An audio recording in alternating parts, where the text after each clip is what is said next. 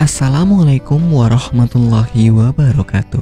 Rumah Quran Ukhwatun Nisa telah membuka pendaftaran untuk santri reguler baru dengan program tahsin dan tahfiz, pelajaran adab, motivasi, dan tadabur alam.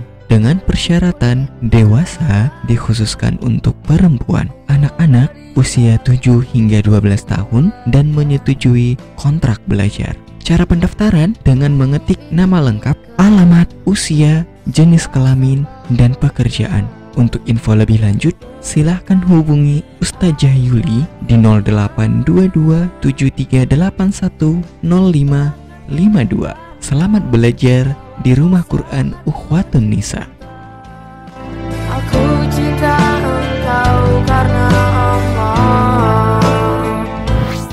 Assalamualaikum warahmatullahi wabarakatuh. Waalaikumsalam. Waduh, suaranya lembut ya kak ya. Iya, Pimpinan rumah Quran itu suaranya lembut-lembut gitu. nggak juga. Nggak juga ya, tapi terima kasih sudah menyempatkan waktunya dan berhadir di ruangan kecil ini kak ya. Kak Yuli, Anissa Rambe, SPD, pimpinan Yayasan Rumah Quran Ukhwatun Nisa. Ada salah penyebutan gak sih kak? Insya Allah nggak ada. Nggak ada ya, semuanya pas Komplit. semua ya. Jadi kalau Erkinya ini, Erki ya kak ya sebutannya? Iya, Erki. Erkinya ini udah lama berdirinya sih kak? Baru satu tahun lah, bulan Juni ini. Ini bulan Juli ya? Ini bulan Juli. Iya, bulan Juni. Awal didirikannya bulan Juni. Bulan Juni di 2020 berarti ya. Iya, di 2020. Dengan tahun ini artinya sudah ada jalan satu tahun. Iya, alhamdulillah. Hmm, kakak kenapa itu kak mendirikan rumah Quran Ukhwatun Nisa? Hmm, kalau misalnya ditanya kenapa, sebenarnya kalau menurut saya sih kewajiban Mhm. karena kalau misalnya untuk mengajarkan Al-Quran itu kan fardu kifayah. Iya. Nah, kalau udah fardu kifayah berarti dalam suatu misalnya di Padang Sidimpuan Mhm. kalau misalnya masih kekurangan guru Iya. berarti fardu kifayahnya belum Terpenuhi. terpenuhi. Nah, Jadi berarti kewajiban. gitu ya. Nah, Mhm. berarti kewajiban ya. Dan memang seseorang itu kan punya impian ya. Mhm. Salah satu impian saya dan juga teman-teman di Rumah Quran Ukhwatun Nisa itu Iya. eh, menjadi wadah pembelajaran Al-Quran. Alhamdulillah Hmm. sudah satu tahun berdiri eh dan insya Allah juga banyak ini banyak juga eh, yang mensupport. Mhm. Alhamdulillah banyak yang support ya. Iya banyak banget. Artinya dari- memang orang-orang Sidimpuan ini cukup suportif untuk hal keagamaan gitu ya kak ya? Kalau ya yang ini aja sih yang misalnya pemikirannya sudah eh maksudnya kalau di Padang Sidimpuan sudah ke pendidikan ya Mhm. pikirannya. Mhm. Jadi alhamdulillah untuk pemuda-pemudanya itu kalau yang saya lihat karena saya juga baru beberapa tahun lah se- sejak pandemi lah berada di Padang Mhm. Sidimpuan gitu. Kalau Berarti selama baru ini kan pulang kampung juga iya, ya? iya. Jadi pas saat itu memang kelihatan gitu. Mhm. Eh, ya kita ajak gratis pertama kali. Alhamdulillah, Digratisin ya? hmm, Waktu itu gratis Aha. kan karena memang waktu itu masih sedikit komunitas-komunitas untuk eh ya yang berbau keagamaan waktu itu. Mhm. Jadi Jadi kalau rumah Quran Ukhwatun Nisa ini termasuk salah satu yang mempelopori lah di Padang Sidimpuan. Betul nggak sih kak? Untuk yayasan yang berbentuk pendidikan agama kayak gitu, yang kayak ginian. Iya, termasuk yang salah satu lah. Mhm. Tapi alhamdulillah sekarang rumah Quran di Padang Sidimpuan sudah lumayan. Sudah banyak. Hmm, dibilang banyak juga masih kalah dengan kota-kota ya. Oh iya. kan iya, kalau ini iya. masih paling banyak mungkin 10, nah, Mhm. paling atau 15 ya. Harapannya sih kalau bisa eh, maksudnya rumah Quran itu kan eh, sudah terstruktur gitu. Kalau Mhm. misalnya kalau tempat ngaji kan banyak sebenarnya. Tapi mungkin eh, ya pembelajarannya masih ya tentang alif, ba, mengenal huruf Mhm. gitu kan. Saya Sampai- dulu yang diajar kayak gini, nun nunda ta dal bawa di Ah. alif do pen u nadiau. Ah, Nadiau ya. Jadi eh, ya bahkan kalau saya ngajar ibu-ibu itu kalau dibilang fathah kadang kan Iya. nggak tahu fathah itu apa. Mhm. Eh, kasroh, dhammah kan mereka kadang Iya tuh date, bawah, Hmm. dopen gitu. Ya, kayak gitu ya kita tahu tapi sekarang di rumah Quran Ukhwatun Nisa itu ngajarnya Hmm. kayak gitu ya kak Iya, alhamdulillah, insyaallah eh, sesuai dengan yang kita pelajari. Mhm. Maksudnya saya juga masih belajar sampai sekarang gitu. Jadi sesuai dengan pelajaran kita yang didapat dari eh, tempat belajarnya ah, dulu tempat saya dulu. jadi kalau metode pelajaran yang kakak buatin itu seperti apa kak kalau metodenya tentu eh, tahsin dulu. Tahsin. Tahsin ya. Eh, perbaikan bacaan dulu. Kalau misalnya Mhm. bacaannya belum benar, kita eh apa namanya? Kita perbaiki dulu sampai Mhm, misalnya mhm. makharijul huruf harus Iya. benar dulu, sifatul huruf harus benar dulu. Kecuali Mhm. misalnya ada tuntutan dari orang tua, misalnya kan Mhm. sekolah di sekolah A misalnya Iya. mereka eh, harus ustazah tolong ya dibimbing juz 30 misalnya Mhm. gitu. Jadi tetap walaupun tahfiz tetap kita eh, utamakan tahsinnya. Mhm. gitu. Jadi yang diutamakan eh, pembacaannya dulu ya, tahsinnya Iya, dulu. Tahsin. ya. Kemudian dibarengi sama ada tadabur alam juga gitu Mhm. biar tidak apa kan kadang anak-anak kalau di ruangan aja eh, Bosan, ya. Saya aja kita bosan. ya kita aja kadang bosan Iya. ya Eh, jadi ketemu sama teman-teman yang suka Aha. traveling juga ya Iya, iya. Eh, jadi eh, kadang kita ke alam gitu Mhm. Gitu Bermain dengan alam untuk mempelajari dan Iya. mengajarkan Al-Qur'annya ya, Kak ya. iya bukan hanya Al-Quran sebenarnya Iya. banyak ya kalau kita ke alam itu banyak Mhm. kesabaran keikhlasan pokoknya banyak deh Sudah sering kalau rumah Quran itu melaksanakan tadabur alam kayak gitu, Kak.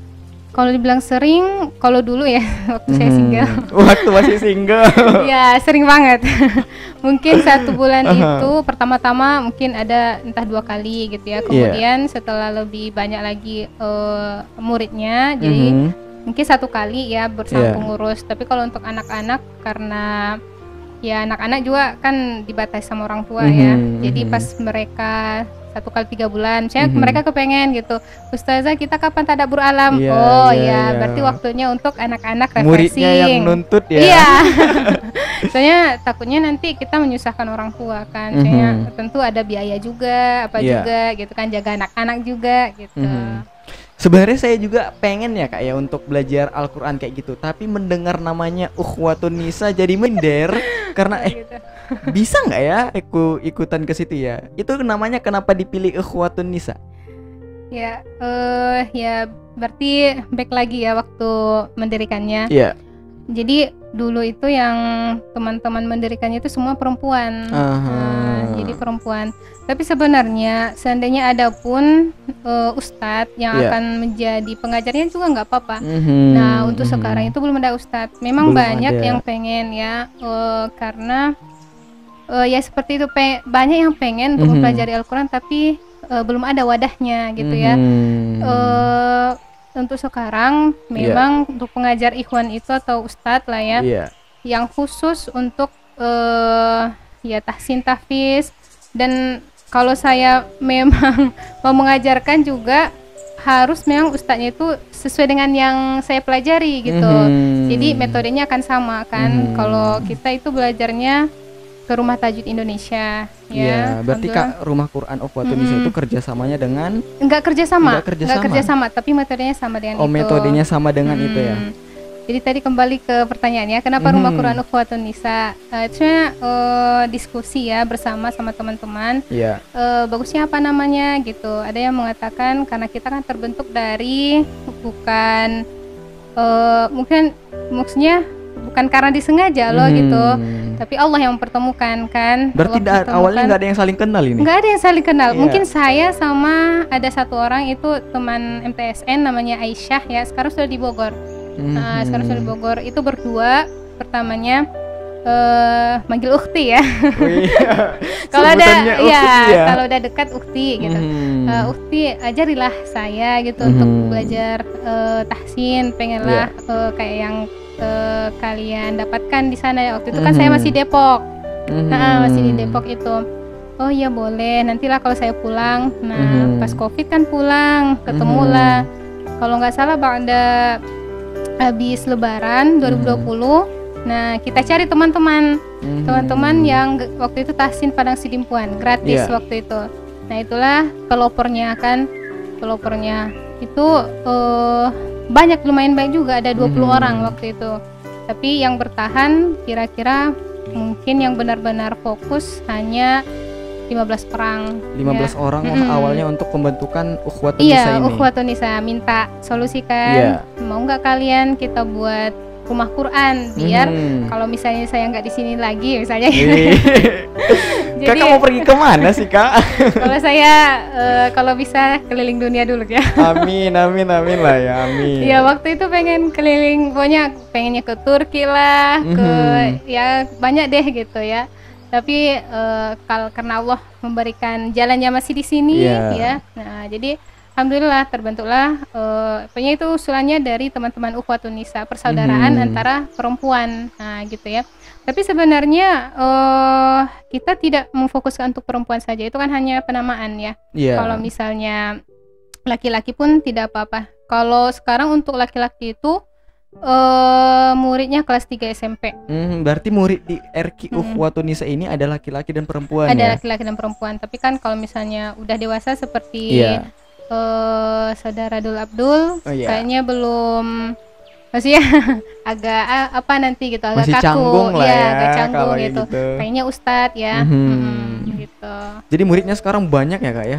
Alhamdulillah situ sudah eh, berapa ya? Kalau anak-anak 30 yang Hmm. langsung ya di rumah eh, di rumah ada Qurannya. langsung berarti ada yang tidak langsung Iya, dong? ada offline, ada online. Oh, iya. Alhamdulillah. Sebenarnya yang pertama itu online. Mhm. Nah, yang pertama itu online. Iya. Nah, tapi pas pulang ke sini kan Mhm. didirikan nah, baru offline. Iya. Dan dibentuklah rumahnya kayak gitu iya, ya? gitu.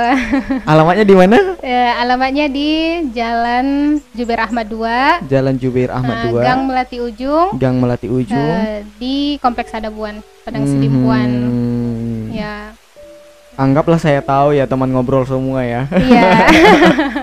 Walaupun saya belum pernah ini, belum ada rezeki untuk berkunjung ke Boleh banget sebenarnya Boleh ya. ya? Soalnya ada ustadznya juga di sana, tapi belum Mhm. ya belum bisa mengajar memang. Iya. Nah, tapi bisa share sharing-sharing juga untuk gitu. sharing bisa lah Iya, ya untuk soalnya beliau silaturahim. nah, soalnya beliau juga pernah menghafal juga. Mhm. Jadi kakak sendiri juga menghafal ya? Iya, alhamdulillah menghafal. Kita dapat fun fact ini, kita nggak tahu benar atau salah ya. Kita mau tanya langsung ke Iya, kakaknya. boleh. Eh, Kak Yuli benar nggak kalau hafal ataupun habis 30 juz?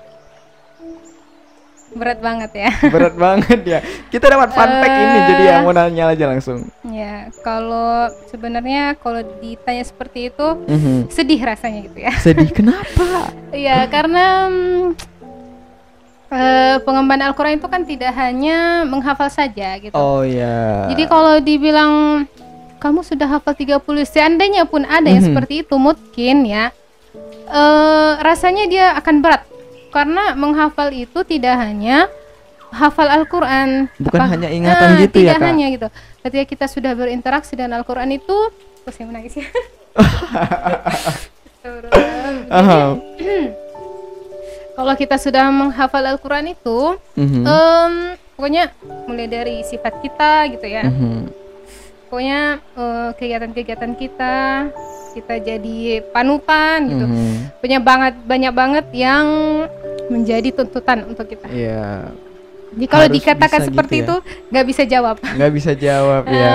Ah, gitu Karena ada tuntutan juga untuk tingkah lakunya gitu ya, iya ya. tingkah laku tapi bukan itu jadi bukan jadi penghalang ya Mhm, bukan jadi mhm. penghalang untuk seseorang itu menghafal Al-Quran Mhm. intinya menghafal Al-Quran itu kalau kata ustazah saya itu eh, kalau sudah selesai selesai khotam ya Mhm. 30 juz misalnya menyetorkan Iya. itu baru titik nol baru titik nol. Baru Berarti titik hafal nol. itu bukan titik akhirnya ya? iya bukan jadi mungkin ya sekarang mungkin baru 0, sekian sayanya Mhm. gitu jadi eh ya pokoknya berat banget deh kalau misalnya udah jadi em, itulah penghafal Al-Quran Kenapa sih Kak kita harus menghafal Al-Qur'an? Eh, ya sebenarnya kan eh, kalau misalnya ditanya ken- kenapa menjadi penghafal Al-Quran Iya. s- kalau saya sih menurut saya itu kewajiban karena Mhm. kalau kita sholat kan tentu kita eh, meng, apa ya melaf- Membacakan, ah, membacakan gitu ya. surah-surah pendek kan Iya. otomatis kita di sana menghafal juga Mhm. Nah, mungkin eh, kalau dari dari apa kebiasaan kita itu Iya. bukan menghafal gitu ya Mhm. pokoknya itu bacaan saya misalnya gitu Mhm. kan Nah, tapi sebenarnya ya kita dituntut untuk menghafal. Misalnya eh, walaupun juz 30 aja kita Mhm. yang hafal tapi kita tiap Diulang hari gitu. diulang gitu kan.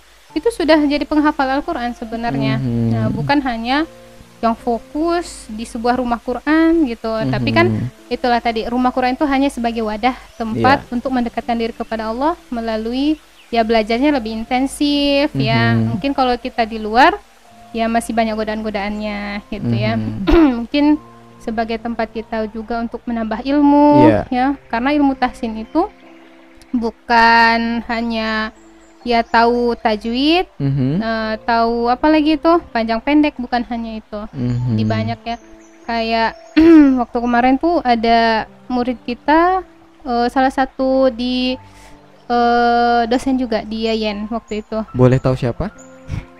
boleh nggak ya nanti beliaunya minder Oh iya, gitu kan nggak usah ya soalnya apa juga itu mereka waktu itu pengen tahfiz tapi Iya. setelah eh, itulah tadi kita lebih fokus ke tahsin Mhm. Nah, boleh tahfiz tapi harus bersedia tahsin dulu Tahsin dulu udah kelar baru Iya. lanjut ke eh, bukan tahfiznya. bukan tahfiz boleh menyetorkan bacaan Iya. tapi harus bersedia dikoreksi hafalannya Oh, iya, nah waktu iya, itu iya. saya koreksi mulai dari al-fatihahnya itu Mhm. banyak lumayan banyak ya yang salah jadi mereka ya ustazah saya eh, saya mundur aja tahsin aja katanya gitu jadi memang eh, bisa dibilang pokoknya menghafal Al-Quran itu eh, banyak yang harus kita perbaiki mulai dari bacaan mulai dari ya kegiatan-kegiatan kita juga Mhm. gitu banyak banget Saya ini kan Kak pemula ya kalau saya ini.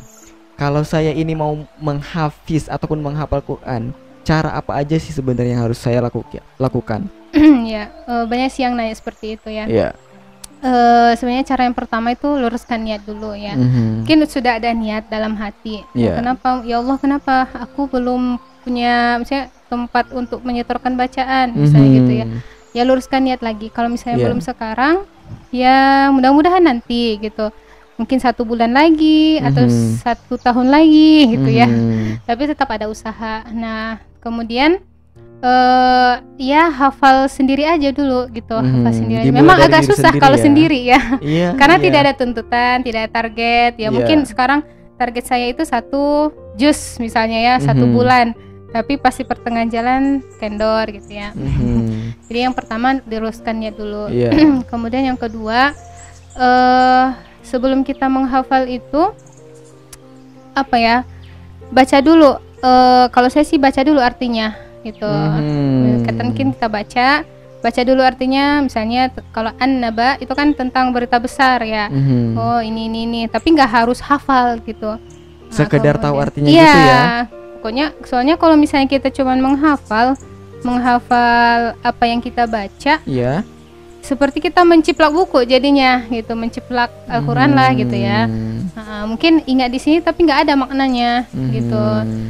Eh, kenapa misalnya kenapa imam-imam di Masjidil Haram itu sampai menangis membaca Mhm. Al-Quran karena mereka tahu kan artinya Mereka paham Ah, artinya mereka gitu ya, Kak, paham. ya. jadi semakin cinta dengan Al-Quran nah Mhm. gitu jadi kalau kita udah cinta kan eh jadi tumbuh sendiri untuk eh, semangat menghafal itu Mhm. nah itu itu yang kedua kemudian yang ketiga eh, diulang-ulang ya murojaah sebenarnya Iya. murojaah itu sampai kita selesai menghafal pun tetap Mhm. harus murojaah ya kata orang sih teman-teman yang sudah selesai setoran 30 juz eh, murojaah itu yang paling berat Karena kalau iya gitu kalau ya. menghafal itu Iya. eh, kan kita punya target ya Iya, jadi ada iya. semangat gitu Mhm. kalau murojaah dibuat pun Mhm. target udah pernah ya hafal gitu jadi ya Hmm. kan eh, kan aku udah pernah hafal males bisa ah, lah ya, itu ya, ya. kayak gitu. Ah, udah lah bisa lah gitu itu. bisa lah itu ya Sepele gitu ya Gitu jatuhnya. jadi pokoknya murojaah Mhm. eh, murojaah sampai akhir hayat ya Mhm. kemudian yang ketiga eh apa ya oh ya cari guru yang tepat gitu ya Mhm. cari guru yang tepat soalnya kalau tanpa ada kan kayak Rasulullah ya Rasulullah Iya. kan eh, diberikan wahyu surah eh, al-alaq ya eh, Iqra itu ditalaki sama eh, malaikat Jibril Nah, Mhm. ada gurunya kan, ada malaikat Jibril melalui peran, eh, melalui perantara malaikat Jibril Iya. kan. Eh, jadi kita harus cari guru juga. Apakah Mhm. hafalan kita itu benar, bacaan kita benar? Karena kalau sendiri nanti eh ya Allah alam bacaan kita sudah benar, langsung kita lanjut-lanjut aja. Kalau kita sendiri merasa benar aja gitu ya. Iya. Saya juga gitu sih Kak kalau baca Quran sendiri merasa Udah. jago aja iya, iya, Merasa bisa. bener. Saya juga dulu gitu. Tapi Aha. makanya eh, belajar Al-Quran itu ya sampai sekarang juga saya masih belajar. Iya. Jadi saya bilang itu ke teman-teman, ke santri-santri, Mhm. bukan kalian saja yang belajar, saya juga masih belajar. Jadi Mhm. mungkin ilmu yang kalian dapat itu baru sedikit banget gitu, Iya, sedikit iya. banget. Saya aja masih kurang, nah, Mhm. gitu ya. Kemudian eh, ya istiqomah lah, istiqomah yang- Konsistensinya iya, ya. konsistensinya gitu. Jangan cuman misalnya selesai ya selesai setoran sudah misalnya gitu. Tidak ya. Tetap harus eh, istiqomah. Nah, Iya. istiqomah itu harus tentunya harus bersama dengan penghafal Al-Quran juga. Mhm. karena lingkungan berpengaruh ya kak sangat ya? berpengaruh ya apalagi kalau pemuda-pemuda ya. Mhm. diajak nongkrong ayo gitu. Pokoknya nongkrongnya yang bermanfaat ya kayak ustadz-ustadz kita yang Jawa gitu. pengen banget di Parang Sidimpun ada juga yang gitu ya. Kakak kan lama di luar nih kak ya? Iya. Baru baru saja di Sidimpuan lagi baru pulang kampung nih. Jadi bagaimana yang kakak lihat perbedaan di tempat kakak perantauan dulu dengan di kota kita saat ini di kampung kita ini kak Iya, eh, mungkin itu juga salah satu latar belakangnya kenapa Rumah Quran Indonesia didirikan iya karena pengen eh ya ada sesuatu yang eh keindahan ya di luar, keindahan Mhm. di luar gitu dengan keindahan di sini gitu.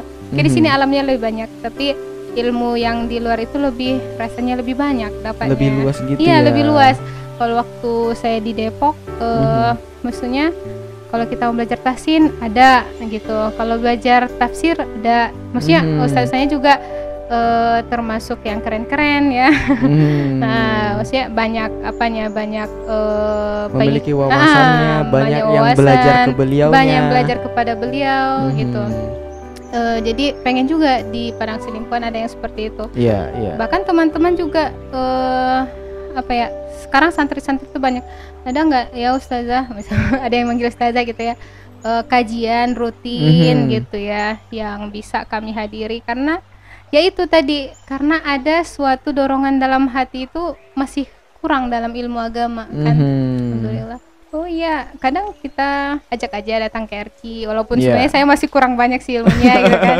Yang penting ya dekat dulu sama Al-Qur'an kan. Mhm. Saya nanti ketemu sama yang ada juga pengajian yang lain ya udah silahkan gitu. Pokoknya eh, pengennya ya Padang Sidimpuan juga eh, religiusnya lebih tinggi lah Mhm. dibanding dengan yang lain-lain. Karena kan Ya. memang betul sih kak secara historikal ya di Padang Mm-mm. Sidimpuan ini di kampung kita banyak syekh pendahulu kita ya. Ya. Ada Syekh Jainal Abidin, Syekh Mahmud, Abdul Manan, banyak lah. Syekh Jafar dulu ju- juga saya pernah menziarahi makam eh, Syekh itu semua di Hmm, tahun Masya 2018 yang ada di kota Padang Sidimpuan saja ya. Hmm, iya, iya, Tapi iya. nih waktu saya mau belajarnya nggak tahu kadung mau ke mana. Iya, gitu ya. Nggak jadi nggak ada murid yang nggak ada guru yang ya. untuk saya tempat belajar gitu. Iya, maksudnya murid-murid Ah. beliau nggak tahu di mana. nggak gitu tahu di ya. mana gitu. Iya. Lo ini mau jumpa ini pergi ke mana ya gitu, bingung Iya. sendiri. Iya dia seperti itu. Makanya waktu itu eh, sebenarnya kalau ditanya pribadi, Iya, saya itu masih pengen keluar. masih pengen merantau gitu, mencari Iya, ilmu di luar iya, gitu ya kak. Mencari ilmu di luar gitu. Mhm. Tapi ya kalau misalnya kita di luar terus, kapan berkembangnya di sini kan? Mhm. ternyata masih banyak yang butuh ya udah kita eh di sini aja dulu Iya, mungkin nanti kalau iya. sudah ada penerusnya kan yang sesuai dengan kita lah Iya. Nah, Berarti boleh kakak lah. punya PR dong harus buat regenerasi. iya alhamdulillah sih eh, saya ajak sem kebanyakan santri rumah Quran itu sudah jadi pengajar Nah, Wow. ada yang ngajar privat ngajar Mhm. di rumahnya eh, ngajar online juga Mhm. ada itu masih mahasiswa udah ngajar online gratis Mhm. dibuatnya Heeh. Jadi ladang amal ya. Iya, jadi memang eh, kita eh, kayak ustadz-ustadz saya di Depok itu memang Mhm. kalau kita sudah disampaikan satu ilmu, cari satu murid gitu, cari satu murid Mhm. yang bisa eh ya menambah amal jariah juga untuk kita kan, Mhm. biar sebenarnya supaya eh, ilmu kita nggak nggak apa nggak nggak berhenti ya, gitu, nggak berhenti atau eh, bahkan lupa gitu Mhm. pengennya nggak gitu kan memang disuruh gitu jadi karena kan kita dapat ilmu eh, biasanya kita terapkan gitu. Iya. Heeh, bagusnya kita terapkan. Jadi itu juga saya bilang ke santri-santri. Mhm. Pokoknya kalau kalian sudah dapat ilmu misalnya mengucapkan ta gitu ya, za. Allah. Kan itu jarang, jarang Iya. di eh, dibaca sesuai dengan makharijul hurufnya. Kakak ucap itu aku yang minder Iya. Iya. jadi saya bilang gitu. Iya. Eh, jadi kalau teman-teman mau konsisten seperti itu Iya. harus cari murid. Nah, Aha. muridnya itu boleh entah adik, keponakan, sepupu Mhm. yang masih kecil-kecil kan. Nah, ya itu. Jadi alhamdulillah eh, sudah kebanyakan jadi guru lah. hampir sama dengan uh, tagline Ukhwatun Nisa ini ya kak ya, yang saya baca khairukum man ya. ta'allamal Qur'an wa 'allamahu. Iya. Wa 'allamahu ya. Eh, ya boleh wa'allamah, waqaf ya, Ah. wa'allamahu juga boleh. Itu konsep seperti apa sih kak sebenarnya itu? itu sebenarnya eh, apa ya hadis ya Mhm. hadis riwayat muslim ya sahih eh sebenarnya rumah Quran rumah Quran juga banyak yang seperti itu ya sebaik-baik Iya. kalian adalah yang belajar Al-Quran dan mengajarkannya Mengajarkannya. Nah, tentunya eh, kita itu bukan tagline sih menurut saya tapi Mhm. sebuah eh, kata-kata penyemangat nah Mhm. jadi eh, ya dari hadis kan bisa jadi motivasi untuk kita Iya. jadilah pembelajar sejati nah jadi kan harus eh, belajar kan belajar. Al-Quran Mhm. jadi sebaik orang nah kemudian mengajarkannya yaitu Mhm. tadi mencari murid kita mengajarkannya Mhm. walaupun satu orang walaupun kita ya belum tentu pasti nggak sih huruf yang sudah saya Sudah bener nggak eh, sih? sudah benar nggak Gitu sih ya? yang sudah saya sebutkan gitu Eh, ya nggak ya kalau menurut saya sih selagi itu kita berusaha untuk benar ya Mhm. tidak apa-apa kecuali kita oh, apa eh, merasa diri paling benar nah Iya. itulah yang kurang bagus ya. Jadi kalau kita ini belajar eh, sifat seperti apa yang harus kita hindari sih kak dalam belajar Al-Quran? oh iya sifat yang dihindari salah satunya itu hmm, apa ya merasa diri paling baik lah ya Mhm. harus dihindari itu eh apalagi merasa diri paling Ini Eh. jadi catatan buat awak ini kak. Kawan juga Iya, harus belajar. Jangan pernah merasa diri paling paling baik ya Iya. Heeh, karena sebaik-baik apa pun kita sebenarnya kita pa- punya dosa ya punya Iya, dosa iya. setiap hari kita punya dosa gitu ya Mhm. jadi ngapain kita merasa kita yang paling baik gitu kayak Mhm. eh kayak kita nggak pernah buat dosa aja misalnya orang buat Hmm. dosa kita langsung ya Allah ini oh ini orang gimana sih gitu Langsung misalnya gitu kan gitu iya ya. emangnya kita ada gimana gitu ya nah walaupun ya sifat manusia tetap merasa dia yang paling benar ya Iya. biasa ya tapi jangan pernah merasa paling baik Mhm. kemudian walaupun kita sudah misalnya udah sudah bagus pun bacaannya Iya. gitu ya eh, tetap harus ya memiliki jiwa apa ya namanya jangan pernah merasa ilmu itu sudah cukup nah Mhm. gitu ya kalau Tetap misalnya- haus akan ilmu gitu ya kak ya. Gitu jadi eh ada juga itu kan eh, kat- kata siapa ya pokoknya ilmu Yang jelas itu bukan kata saya. iya dan bukan kata saya juga ilmu yang kita ya ilmu manusia itu baru Mhm. Ya yang daripada ilmu Allah itu kan baru hanya Sedikit. setetes Yang ya setetes gitu Iya, ya. setetes. Kalau kita celupkan tangan kita ke laut misalnya atau ke air, Mhm. hanya setetes itu, tetes terakhir misalnya gitu ya. Hanya setetes itu ilmu yang Allah berikan kepada manusia. Nah, Mhm. sedangkan ilmu Allah itu masih luas. Sampai sekarang kan masih banyak penemuan-penemuan inilah, penemuan itu. Iya. Nah, jadi jangan pernah merasa eh ilmu kita sudah cukup.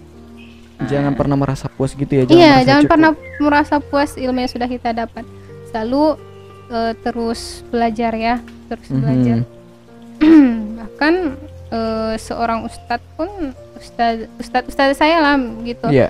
Bahkan us- seorang ustadz pun masih belajar loh gitu. Mhm. Ngapain kita merasa kita itu sudah Kenapa harus malu untuk Mm-mm. belajar ya? Iya. Apalagi ya? Gini kak, Hmm. eh, saya pernah baca juga ini ya.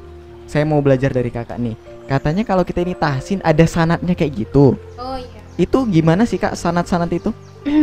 Sanad itu eh, apa ya kayak riwayat gitu ya Iya. riwayat sampai Rasulullah ya Mhm. Rasulullah Shallallahu Alaihi Wasallam nah itu tadi kenapa kita apa eh, mencari guru yang benar, benar dan sesuai tepat itu. dengan keahliannya. Iya. Nah, supaya eh, bacaan kita itu seperti yang dicontohkan oleh Rasulullah. Nah, Mhm. jadi kita bertajwid tajwid itu atau Iya. belajar tahsin yang sesuai itu supaya bacaan kita fasih dan sahih. Sahih berarti Mhm. itu tadi kalau sekarang kan sanad gitu ya. Mhm. Nah, misalnya sanadnya dari eh, syekh ini, misalnya Mhm. riwayatnya sampai eh, ke Rasulullah gitu. Iya. Insyaallah eh, bagus sebenarnya, bagus kalau ada Mhm. sanadnya ya. Saya juga dulu pengen Pengen, pengen ya waktu itu tapi eh, berhubung belum ya belum dapat rezeki Belum ada rezekinya Ah, gitu. rezekinya di sini dulu Mhm. punya pasangan dulu kata Allah ya udah ya udah kalau kita eh, maksudnya kita pengen tapi Mhm. belum sekarang ya udah nggak apa-apa gitu ya Mhm. pokoknya ya itu tadi carilah guru yang walaupun belum ada sanat misalnya Iya. misalnya kan eh, Ustadz ini nih bersanat Mhm. sanatnya riwayat kesekian gitu ya dari Mhm. Rasulullah. Insya Allah kalau guru kita di sekarang ya guru saya itu bersanat juga bersanat Mhm. namanya. Mungkin karena itu kakak masih mau pengen balik ke sana ya. Iya. Dulu saya pengen sanat. banget guru di sana malahan. Soalnya guru Iya. di situ ya masih dikasih banyak Mhm. pembekalan. Nah, masih banyak pembekalan. Ya, susah banget kalau di situ mau jadi guru. Saya taunya karena ini sih kak eh, nonton Hafiz Indonesia yang anak-anak Oh, itu. Iya kan. iya iya benar. Terus ada salah satu jurinya itu yang ada sanatnya, ada sertifikatnya juga kan? Iya ada. Alhamdulillah saya juga pernah sanat al-fatihah baru.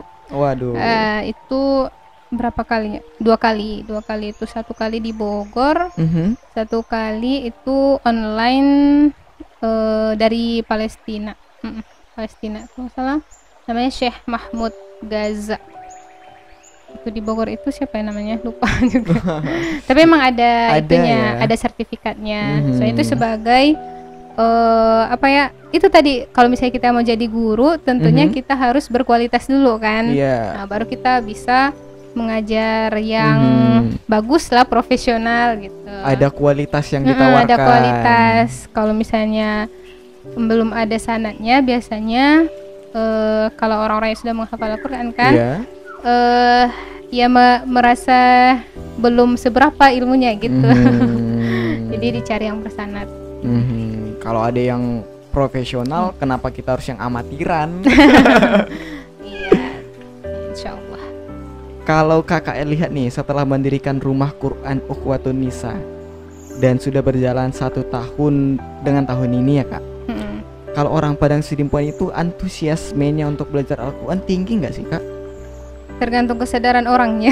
Wah itu kembali ke orangnya ya. Iya, soalnya alhamdulillah sih kalau menurut saya antusias murid-murid kalau udah masuk kan Iya. orang tuanya itu sangat antusias sekali gitu. Mhm. Saja saya titip anak saya di sini kalau misalnya apa marahin aja gitu. Mhm. Ustazah, dulu kan eh, rumah Quran ini di apa di Sitamiang. Di Nah, Sitamiang ya? Iya, Sitamiang sini ya di tengah kota. Mhm. Jadi eh, pokoknya lumayan strategis juga gitu. Iya. Nah, eh, melihat antusiasnya ya. Mhm. Jadi eh, setelah pindah ke rumah yang sekarang di Iya. Sadabuan ya eh, banyak yang apa ya namanya eh punya minta gitu. Mhm. Eh, Ustaz- padahal ada juga loh rumah Quran di sekitar yang di sekitaran rumahnya ada iya, gitu ya. Maksudnya di sekitar Sidimpuan ini juga Iya. kota di strategis ya, tempat Mhm. strategis banyak juga gitu.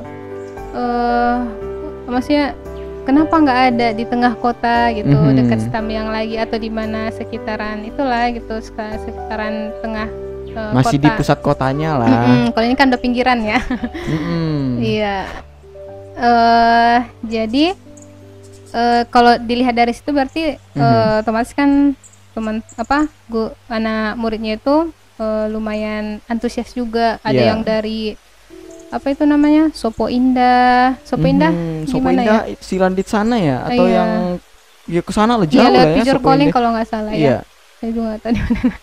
Ah, lewat Pijor Calling, Mhm. Sopo Indah. Dari Pijor Calling sampai sekarang juga masih ada. Ke RQ Ukhwatun Nisa. Iya, ke Sadabuan. Ujung ke ujung ya. Iya makanya berarti itu kan antusias banget gitu Aha. Eh, untuk mencari ya ilmu ini tadi ilmu Mhm. ilmu Al-Qur'an ya Insya Allah Nah, jadi tergantung dikembalikan lagi kepada setiap orangnya jadi menurut saya sih kalau yang sudah sadar sangat antusias Mhm. kalau yang belum sadar ya gimana dia mau mau antusias ya saya pengennya ya ilmu agama inilah Iya. yang harus kita utamakan dulu ya kan bangkitnya sebuah negara itu atau sebuah pokoknya sebuah negara lah misalnya gitu kan Mhm. kalau kita adalah ilmu agamanya dulu Mhm. seperti Muhammad Al-Fatih waktu itu kan bisa menguasai dua per tiga dunia Nah, dua per tiga dunia karena yang mer- yang mereka pelajari adalah Al-Quran pertamanya Iya. baru yang lain-lain gitu jadi pengennya ilmu Al-Quran dulu Ngomongin Sidimpuan nih kak ya. Mm-mm. Ini kan Sidimpuan kota kita, kampung kita nih ya. ya Dan kakak itu aktifnya di rumah Qur'an Quran Ukhwatun Nisa. Eh, melihat kondisi sekarang kan eh, banyak tuh budaya-budaya luar yang dari Korea, dari Barat datang ke Indonesia nih. Dan pergejolakannya banyak terus berjalan hingga sekarang. Dan Al-Quran ini kan kewajiban kita tuh tadi untuk belajar seperti yang kakak sebut. Sebenarnya gimana sih kita untuk memasyarakatkan Al-Quran ini kak? Mungkin ini eh, pertanyaan terakhir kita deh sebelum kita selesai. Bagaimana Eh. untuk memasyarakatkan Al-Quran ini? Iya ini jadi apa kita juga ya bersalahan bersama. Mungkin dari kalau untuk anak-anak, Iya. uh, berarti kita harus harus kreatif ya, kreatif Mhm. gimana caranya biar anak-anak itu bisa ter apa ya terajak gitu. Mhm. Saya dari Barat pun kan karena mereka menawarkan suatu eh, keindahan Iya. gitu, suatu ya banyaklah eh, kesenangan-kesenangan dunia Mhm. gitu ya. Jadi kita juga harus eh, kreatif untuk Iya. menawarkan eh apa sih belajar Al-Qur'an itu tidak hanya kayak itu tadi tadabbur alam Hmm. gitu ya. Eh, baru bukan hanya belajar ya cuman belajar A sampai iya tidak hanya Iya. itu ya jadi kalau misalnya anak-anaknya mau bertanya tentang apa saja ya Mhm. silahkan gitu walaupun kadang porsinya bukan porsi kita gitu ya Hantam aja dulu. iya gitu ya hantam sekarang. aja dulu pokoknya em, ya kalau itu masih persoalan juga sih gitu kan Mhm. gimana caranya Eh, intinya eh, kalau itu salah satunya kemudian Iya. kembali lagi ke orang tuanya gitu Mhm. kalau misalnya anaknya semangat pun kalau orang tuanya tidak ada ya bantuan Iya, gitu kan saya kita udah eh, di rumah ini ya nak misalnya gitu Aha. tapi orang tuanya tidak merespon di Iya. rumah eh, otomatis ya namanya anak-anak ya Mhm. masih belum pemikirannya dewasa jadi diserahkan lagi kepada orang tua untuk lebih sadar lagi untuk ilmu agama ini untuk membantunya gitu ya. Mm-mm. Karena RQ Ukhwatun Nisa itu nggak bisa untuk 100% iya mengapakannya gitu ya, Mm-mm. mendidiknya gitu ya. Kak. iya karena ya misalnya nggak RQ aja sebenarnya Mhm. guru di sekolah pun kalau tidak dibantu oleh orang tua di rumah itu Iya, kan nggak iya. akan bisa Apalagi sekarang kita yang online-online ya. Iya, yang itu kembali ke rumah semuanya kan, insya Allah. Jadi, eh ya pokoknya kembali kepada orang tua. Harus juga. ada kesadaran antara orang tua dan Iya, kerjasama harus dengan guru kerjasama. gitu ya. Yang tiga itu anak, pokoknya anak murid ya, Iya. guru atau kita sebagai rumah Quran, Iya. kemudian orang tua. Mm-mm. Pendidikan pertama sebenarnya kan dari rumah. Mm-mm. Mhm. Kemudian pendidikan yang kedua baru dari luar. Iya. Terima kasih sekali Kak Yuli Anissa Ya. Rambe, Boru Rambe, Rambe Iya. Rambe rambutan katanya. Nggak tahu ya. Kalau marah marsi sargutan. ya. Marsi Sargutan itu apa ya? Katakanlah kakak tahu aja deh udah. Oh ya, nanti pemirsanya nggak tahu lagi. Wah nggak tahu juga deh. Teman ngobrol kalau nggak tahu buat aja di Oke, komentar oke. nanti mungkin bakalan kita jawab apa itu marsi sargutannya. Terima kasih sekali Kak Yuli yang sudah menyempatkan waktunya dan berbagi ilmu, berbagi cerita dengan kita di ruangan kecil sederhana ini. Dan karena kita juga dibatasi oleh waktu teman-teman ya, teman ngobrol juga tahu karena sekarang kita tadi mulainya pukul 15, sekarang juga sudah saatnya kita ibadah asar. Eh, kita mau undur diri nih Kak ya. Jadi untuk teman ngobrol sampai jumpa lagi. Akhir kata dari saya, maaf kalau ada kekurangan dan kesalahan. Assalamualaikum warahmatullahi wabarakatuh. Waalaikumsalam. you